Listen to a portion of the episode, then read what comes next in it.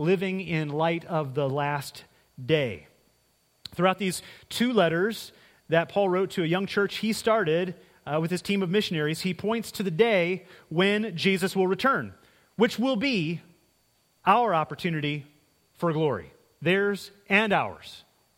And we don't know, we don't know the date on the calendar when Jesus will return. We only know that it will be someday, which should impact how we live this day and every day. Persevering through pain, through the struggle, through the opposition, striving to be faithful to the one who called us, seeking the honor and glory that only Jesus can give. Isn't that where you want to end up? In glory? Anybody? Yeah, is that where you want to? End up? All right, that's, that's okay. It's okay to talk to me. Yeah, Second Thessalonians, chapter one. Paul, Silvanus, and Timothy to the church of the Thessalonians in God our Father and the Lord Jesus Christ. Grace to you and peace from God our Father and the Lord Jesus Christ. We ought always to give thanks to God for you, brothers, as, it, as is right because your faith is growing abundantly and the love of every one of you for, every, for one another is increasing. Therefore, we ourselves uh, boast about you in the churches of God for your steadfastness and faith in all your persecutions and in the afflictions that you are enduring. This is evidence of the righteous judgment of God, that you may be considered worthy of the kingdom of God for which you are also suffering. Since indeed God considers it just to repay with affliction those who afflict you, and to grant relief to you who are afflicted, as well as to us, when the Lord Jesus is revealed from heaven with his mighty angels in flaming fire, inflicting vengeance on those who do not know God and on those who do not obey the gospel of our Lord Jesus. They will suffer the punishment of eternal destruction, away from the presence of the Lord and from the glory of his might, when he comes on that day to be glorified in his saints, and to be marveled at among all who have believed, because our testimony to you was believed. To this end, we always pray for you that our God may make you worthy of his calling and may fulfill every resolve for good and every work of faith by his power, so that at the name so that the name of our Lord Jesus may be glorified in you and you in him, according to the grace of our God and the Lord Jesus Christ. This is God's word. And here's the theme today. One day, God will turn our suffering for his kingdom into glory with the king. One day, God will turn our suffering for his kingdom into glory with the king. Now, if you look at the passage, if you got that in front of you, beyond the greeting in the first couple of verses, the text is something of a, of a sandwich. So uh, you got one slice, if you will, verses 3 and 4. We ought always to give thanks to God for you. The other slice down at 11 and 12. To this end, we always pray to God for you. And in the middle, verses 5 to 10, that re- the, the return of Christ in glory and judgment. So let's, let's start with th- those are three parts here, and we'll take them in the order of the passage. So here's part one suffering for the kingdom. It's a phrase I got from verse 5, but we're focusing on 3 and 4 here. Thank God for a faith that grows and persists in spite of persecution.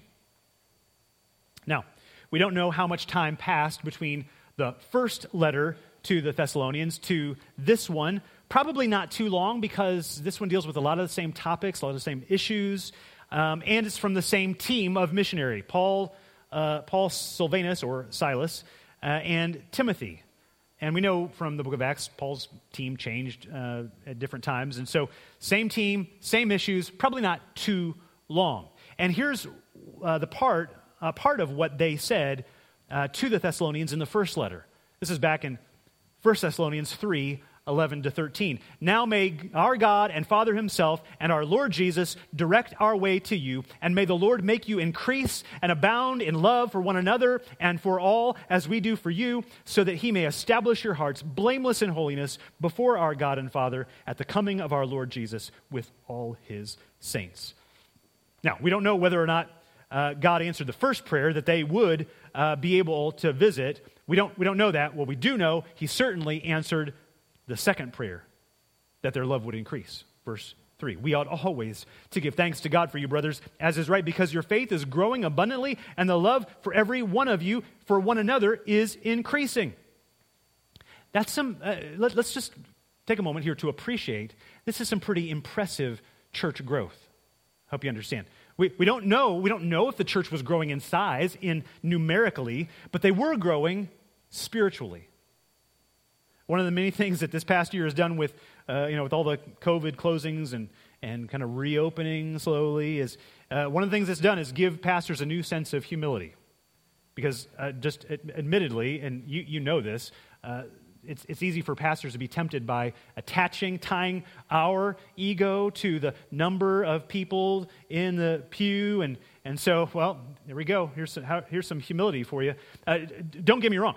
We, we want more people to be in this church. Well, let's fill up the seats, folks. There's, there's a, it is good for people to be here. It's good for you to be here on a week in, week out, on a regular basis. Your regular faithful uh, attendance is part of your regular spiritual diet and health and fitness. It's, it's, it's essential to that. It's not just, you can't, you can stream a sermon, you can't stream fellowship, you can't stream community, you can't stream service. So this is, this is part of it. But sometimes we have to remember the remarkable, the supernatural growth can happen even when a church has some empty seats and, and a budget shortfall. And even more surprising, when there's opposition and actual suffering, church growth can happen. Good church growth, in some sense, the most important growth can happen in those kinds of situations. Verse 4. Therefore, we ourselves boast about you in the churches of God for your steadfastness and faith in all your persecutions and in the afflictions that you are enduring. Nothing warms the heart of a missionary or a pastor like knowing that the church, in Paul's case, the church that he helped to start, in a, in a pastor's case, a church that, that, uh, that as a shepherd, uh, the flock that I'm responsible for, that I have to answer to God for. Nothing warms the heart of a missionary or pastor knowing that the, the church is standing firm in the faith, that is, is not just standing firm, but also growing, moving forward. And like a, a proud parent, Paul boasts, not about himself, not about his ministry. Look what I did. I, I made this great, I started this great church. Under my preaching, they, all this growth is happening. No, he's, he's moved on. He's, he's somewhere else. He's boasting about them to the other churches. What, what a joy, what, a, what an example that these Thessalonians are of, of faith, growing faith, of increasing love, of perseverance, of steadfastness in spite of persecution. I'm sure Paul told those other churches about the Thessalonians to encourage those other churches. I'm sure he's included this in this letter to encourage the Thessalonians. And I don't know about you, but it's an encouragement to me too. Because I, I continue to hear about churches uh, around, uh, around the world, but particularly around our nation right now, with all the cultural tensions and conflicts and, and some of the issues that we talked about in Sunday school this morning, some of these issues tearing churches apart. Sometimes opposition from outside the church, persecution, affliction, can create more tension within the church. And we've, we've felt some of that in the past year. But these Thessalonians show us that it is possible for faith to grow and love to increase. What he says, love, the love of every one of you for one another increasing. That's possible, even in times of affliction. How is it possible? Well, short answer God. How is that possible? God. A little bit longer answer true faith grows when it is tested. True faith grows when it is tested. In my outline, I, I, said it as you know the faith that grows and persists in spite of persecution. But sometimes, that's a really important qualifier. Sometimes the church grows because of persecution. Now, nobody's going out looking for persecution. Uh, not me, not you. We're not going out looking for persecution. We want, we want the freedom uh, that to, to, to live out our faith in peace. That's what, that's what we want. But it's often, but we know this, don't we? In so many other areas of life, it's, it's often in the storms that we really learn how to pray. It's often uh, the fact that we don't know how precious Christ is, how Christ is all you need until he's all you have. Right? True faith grows when it is tested. And so sometimes it's not just the, it's like, wow, remarkable faith and love growing in spite of persecution, sometimes because of. Does the pressure we feel, uh, to, to, whatever degree that you feel that, that Christians are under pressure, maybe that, maybe that you personally are under pressure in your neighborhood, in your workplace, under pressure, maybe, maybe it's not official, like, you know, nobody's being arrested, nobody's being fired, but you feel, you feel pressure to just sort of step away, just, just distance yourself a little bit from Jesus, distance yourself from, from God's word, from the truths that we say we believe, that we hold on to. And if, if you feel that, do, do the, do the does the pressure we feel bring us closer to God and closer to one another in the life of the church? It did for the Thessalonians. Don't we, do, do we want that for us? Don't we want that to be true for us? Wouldn't we want to follow that example? We would, wouldn't we want uh, pastors, missionaries boasting about what God is doing here in us. Not so we can feel good about ourselves, but because God is really among us. Now, I'm not, I'm not going to pray for persecution, but I, I would pray this God, Lord, if we have to go through persecution, would you use it to grow us? Grow us in faith? Grow us in love. If we're tempted to turn against one another in the conflict, would you help us that our love would increase, that our bonds would be strengthened and not weakened? Uh, may any hostility or hatred that comes against us from the outside be, be overshadowed, be eclipsed by the love we have within this family. If he answers that prayer, we'll thank God for a faith that grows and persists in spite of persecution. That's part one. Part two. On that day, look for the Lord to bring justice to the persecutors and the persecuted. So, verses 5 and 10 are middle of our sandwich here. 5 and 10 are about the return of Christ.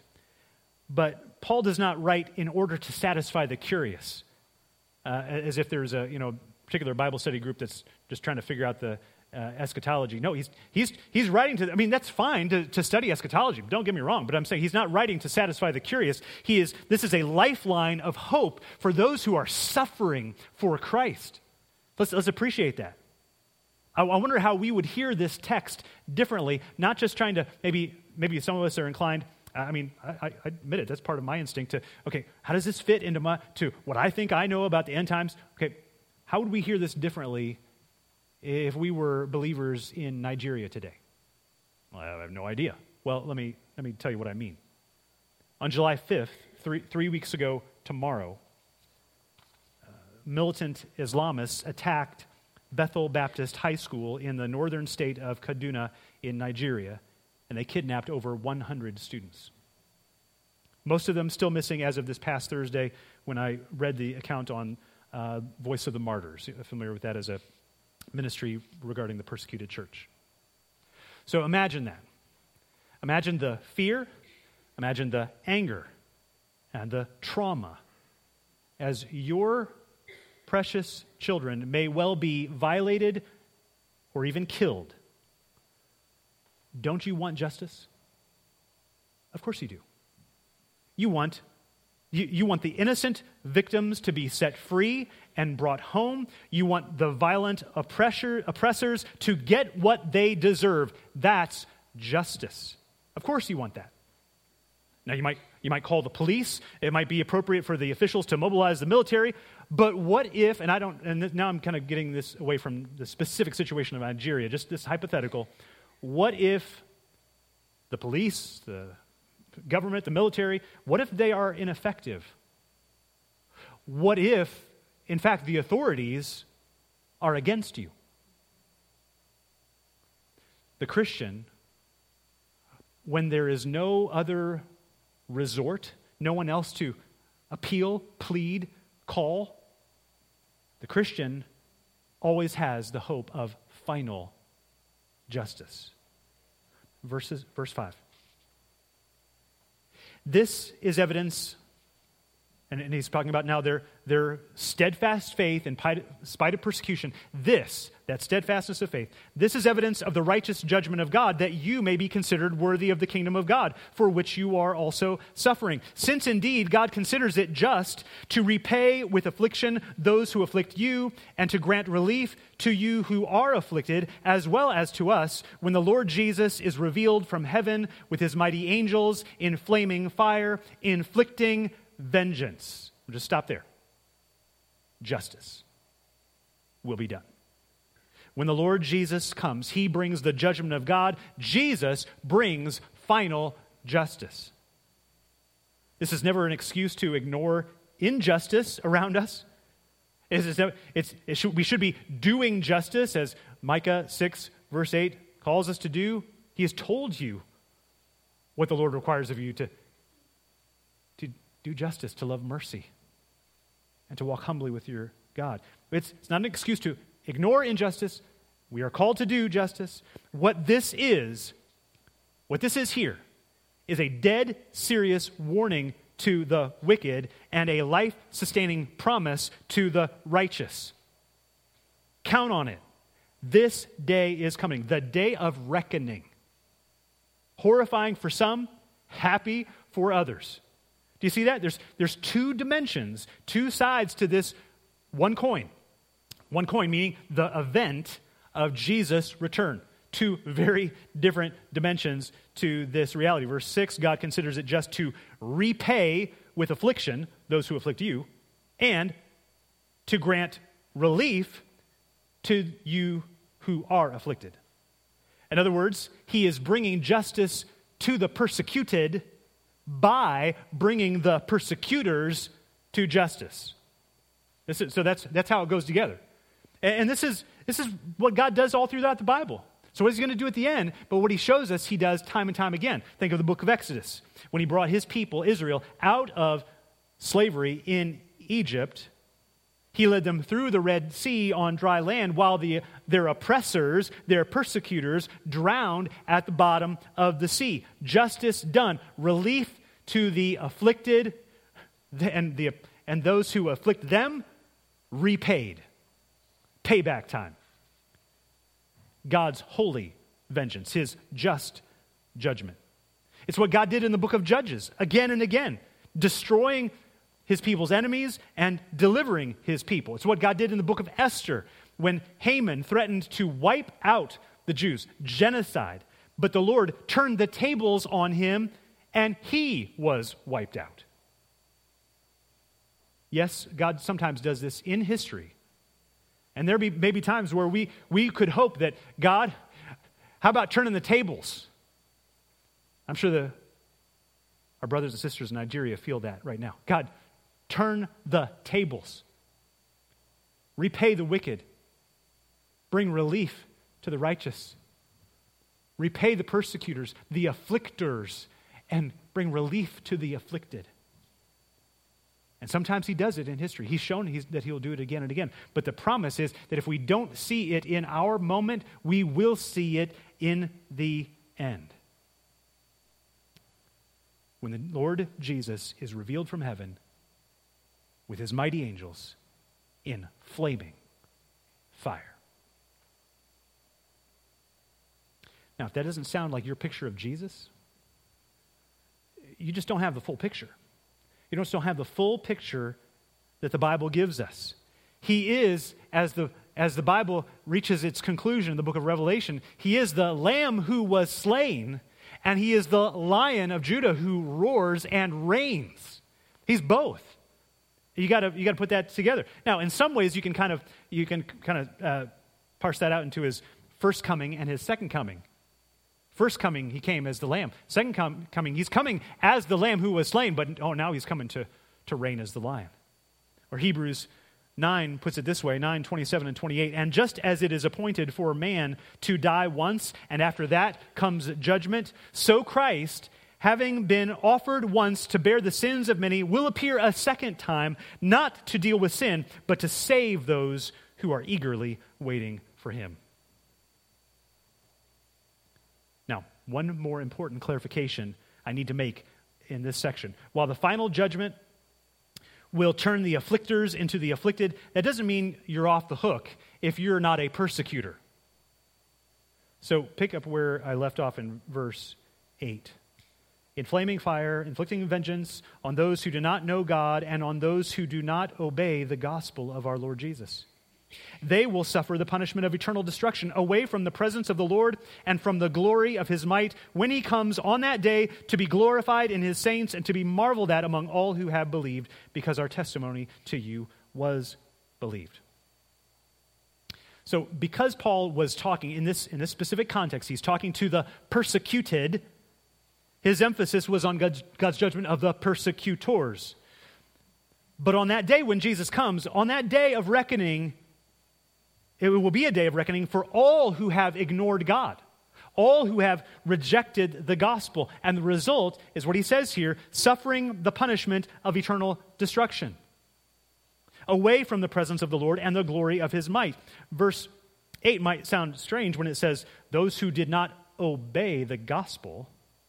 We don't use that language, but it's biblical language. Uh, the word translated obey is something like heed. It has to do with hearing, but not like, you know, you know, as a parent has to, as a parent, we have to distinguish between hearing. It, I, I know you heard me, but you're not listening.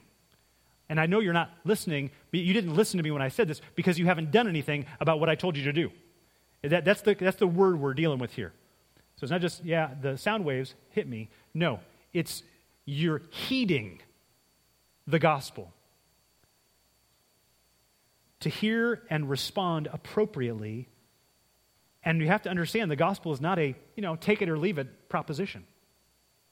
This is really hard for, for modern Americans to grasp this concept. We're used to picking and choosing from a whole range of options. We're used to, I mean, having choice and the freedom to choose is, I mean, it's just part of uh, the, the beauty of our society, right? The, but the reality of God and the truth of His Word and the exclusivity of Jesus Christ as the one and only Savior, the conditions under which we are accepted by God rather than being condemned for our sins. It's not something you can shop around for like a cell phone plan. Do I want to go with Verizon or US Cellular? Would I rather have iPhone or Android? You know, Christianity or Buddhism? You know, uh, Hinduism, Islam, or none of the above, which is becoming a more popular option these days. You can't shop around and pick and choose. The message of Jesus is the only truly good news. Believe and be saved but it is just as truly a warning believe or be damned. It's good news. It's good news. Believe and be saved. Believe and be saved. It's a warning. Believe or be damned. Paul says it to the Thessalonians You believed our message. You believed in Jesus when we told you about him. You believed the good news of Jesus Christ, that he alone is the perfect sacrifice for sins, that his death will pay for your sins as you put your trust in him. And, and I, we shouldn't go any further this morning in this sermon, in this text, with, without making sure you understand this reality, the significance of this, yeah, choice. A choice that's not a choice. A decision that doesn't have any other alternatives. I mean, you can choose that alternative and not be saved. If you haven't heard and responded to the gospel as you should, if you have not believed, if you've not put your faith in Jesus, this is the time to do it. And it's not even, it's not even that you have to wait till the end of the sermon, the, the service this morning to, you know, pray the prayer or come talk to me or, or even as they did in years gone by, come and, and kneel at the, at the front of the church. You, you don't have to wait till then. You can say, I'm taking hold of Jesus now. You can do that this moment. This is the time to do it. The day is coming when he returns, and then it will be too late.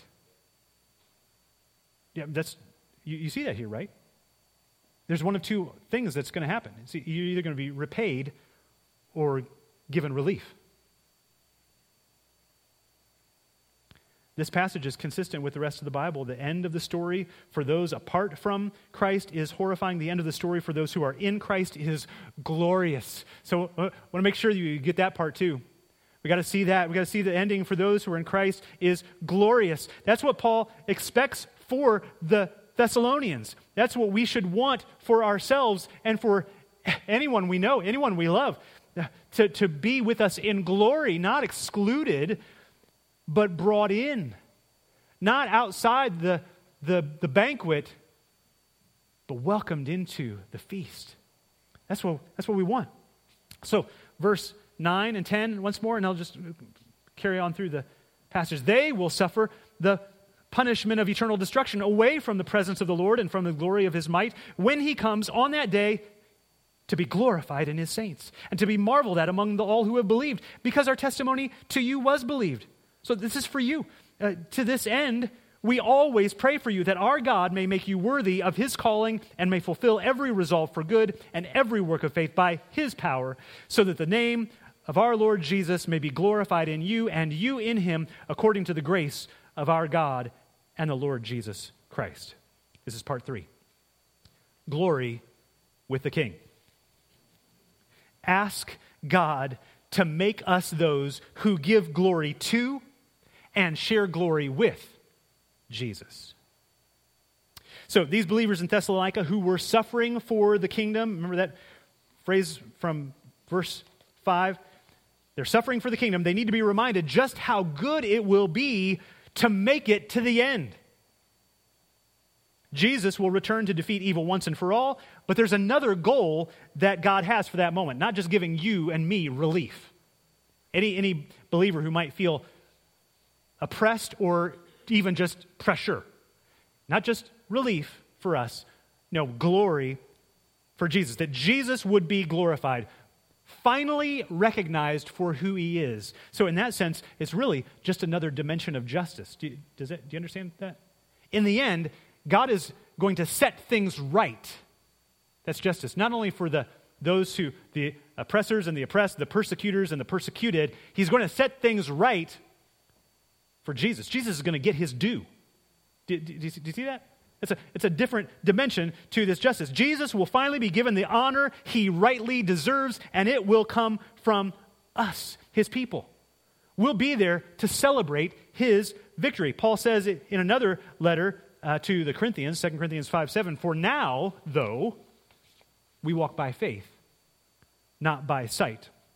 We don't see Jesus yet. We don't see Jesus in his glory. We don't see Jesus in his majesty, in his power and authority. But we're trusting him. We're holding on to him. Uh, then, that, then the, the hymn turns that phrase around. We walk by faith, not by sight, and says, And Lord, haste the day when the faith shall be sight. And the clouds be rolled back as a scroll. The trump shall resound. The Lord shall descend. Even so, come quickly, Lord Jesus. Even so, it is well with my soul. Someday, we're going to see him. It won't just be faith, it will be sight. Someday we'll see him. Faith turns to sight, and that sight will be a wonder, and those who have believed in him will glorify him, praise him, worship him. I hope that, hope that makes faith something bigger than just, you know, mouthing the a sinner's prayer or agreeing with a certain set of doctrines or even identifying as a conservative, born again evangelical. It's faith like this that what Paul is talking about. We've been holding on to you, Jesus, and holding out hope for you, Jesus. They mocked us. They said we were fools. They pushed us around. They took our possessions. They threw us in jail. But you came through for us. We looked like idiots and fools. We were considered, as Paul said, like the scum of the earth. But you, Jesus, you came through. You proved to be Lord and Savior.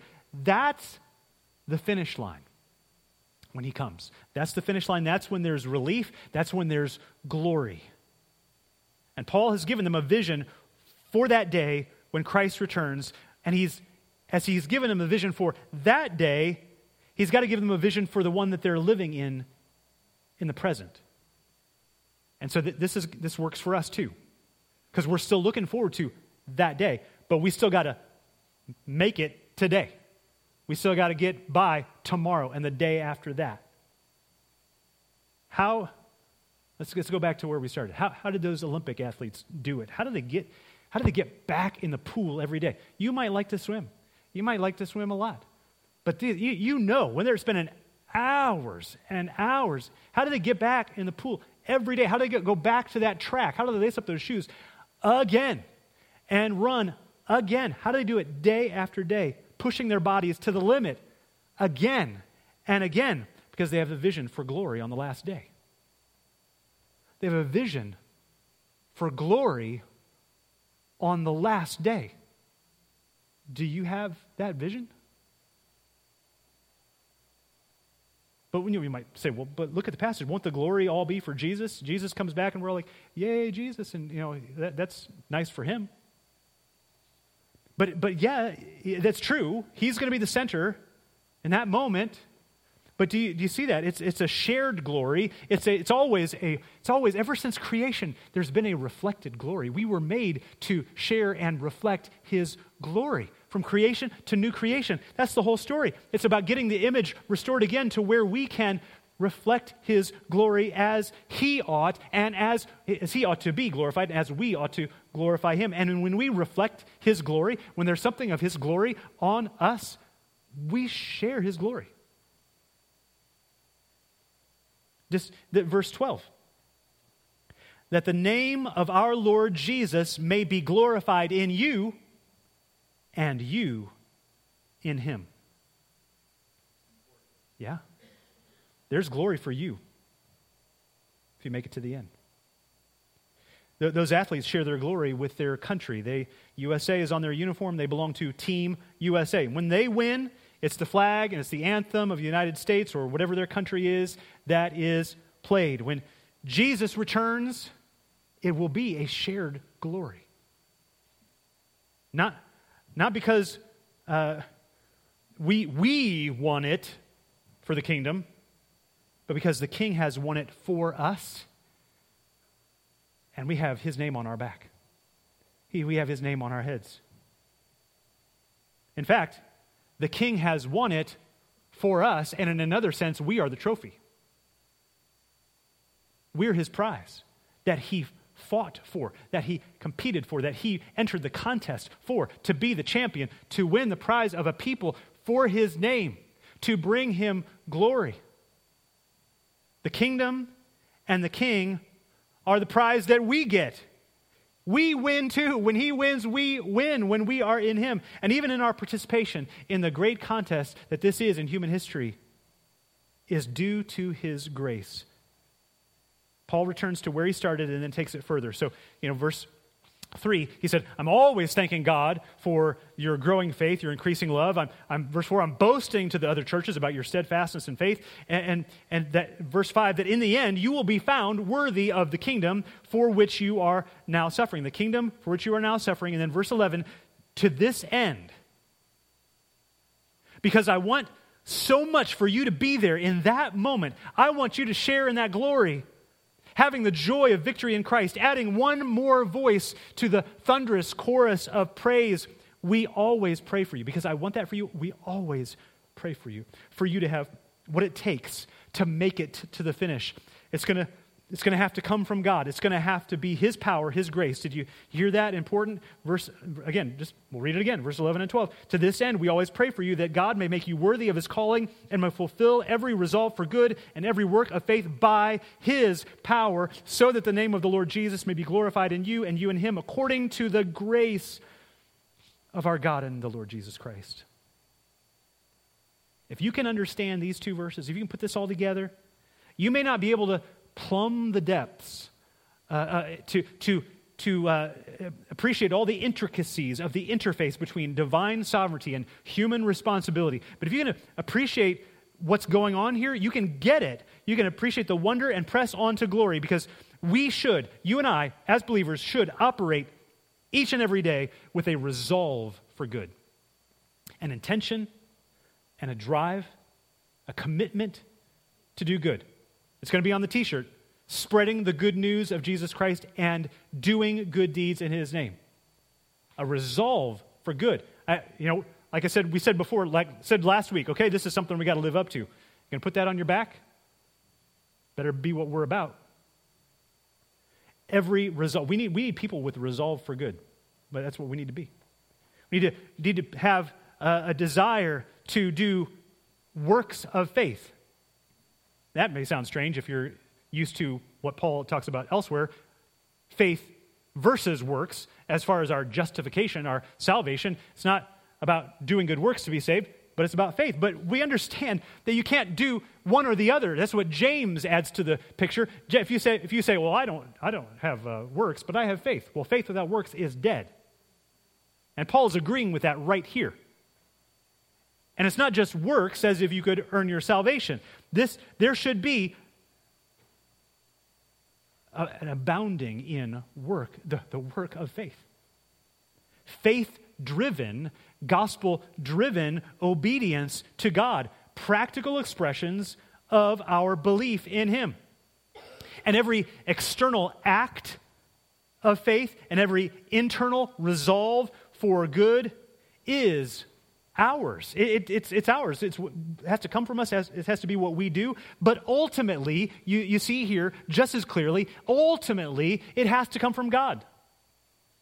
It has to be His power at work in us. It has to be His grace at work in our lives. So that, what meaning, uh, this, even that good stuff is a gift from God. It's something we didn't deserve, we couldn't produce. It's something out of God's kindness and generosity and goodness he infuses into us. And so that coming from us, we might bless a world in need and might bring the good news, good deeds, good news to people around us before that last day. Don't you want to be found worthy of glory? Yeah. Don't be afraid to put in the work to tie up those shoes again and get back out on the track. Don't be afraid to put in the work, to suffer the pain today, trusting in His power, knowing it is His grace for His glory and ours. On the other side of shame is honor. On the other side of suffering is glory. On the other side of struggle is victory. His victory and ours. Ask God to make us those who give glory to and share glory with Jesus. Are we looking forward to that day? Yeah. God, help us today. We're looking forward to that day, but Lord, we need your help today. We need your power, your grace.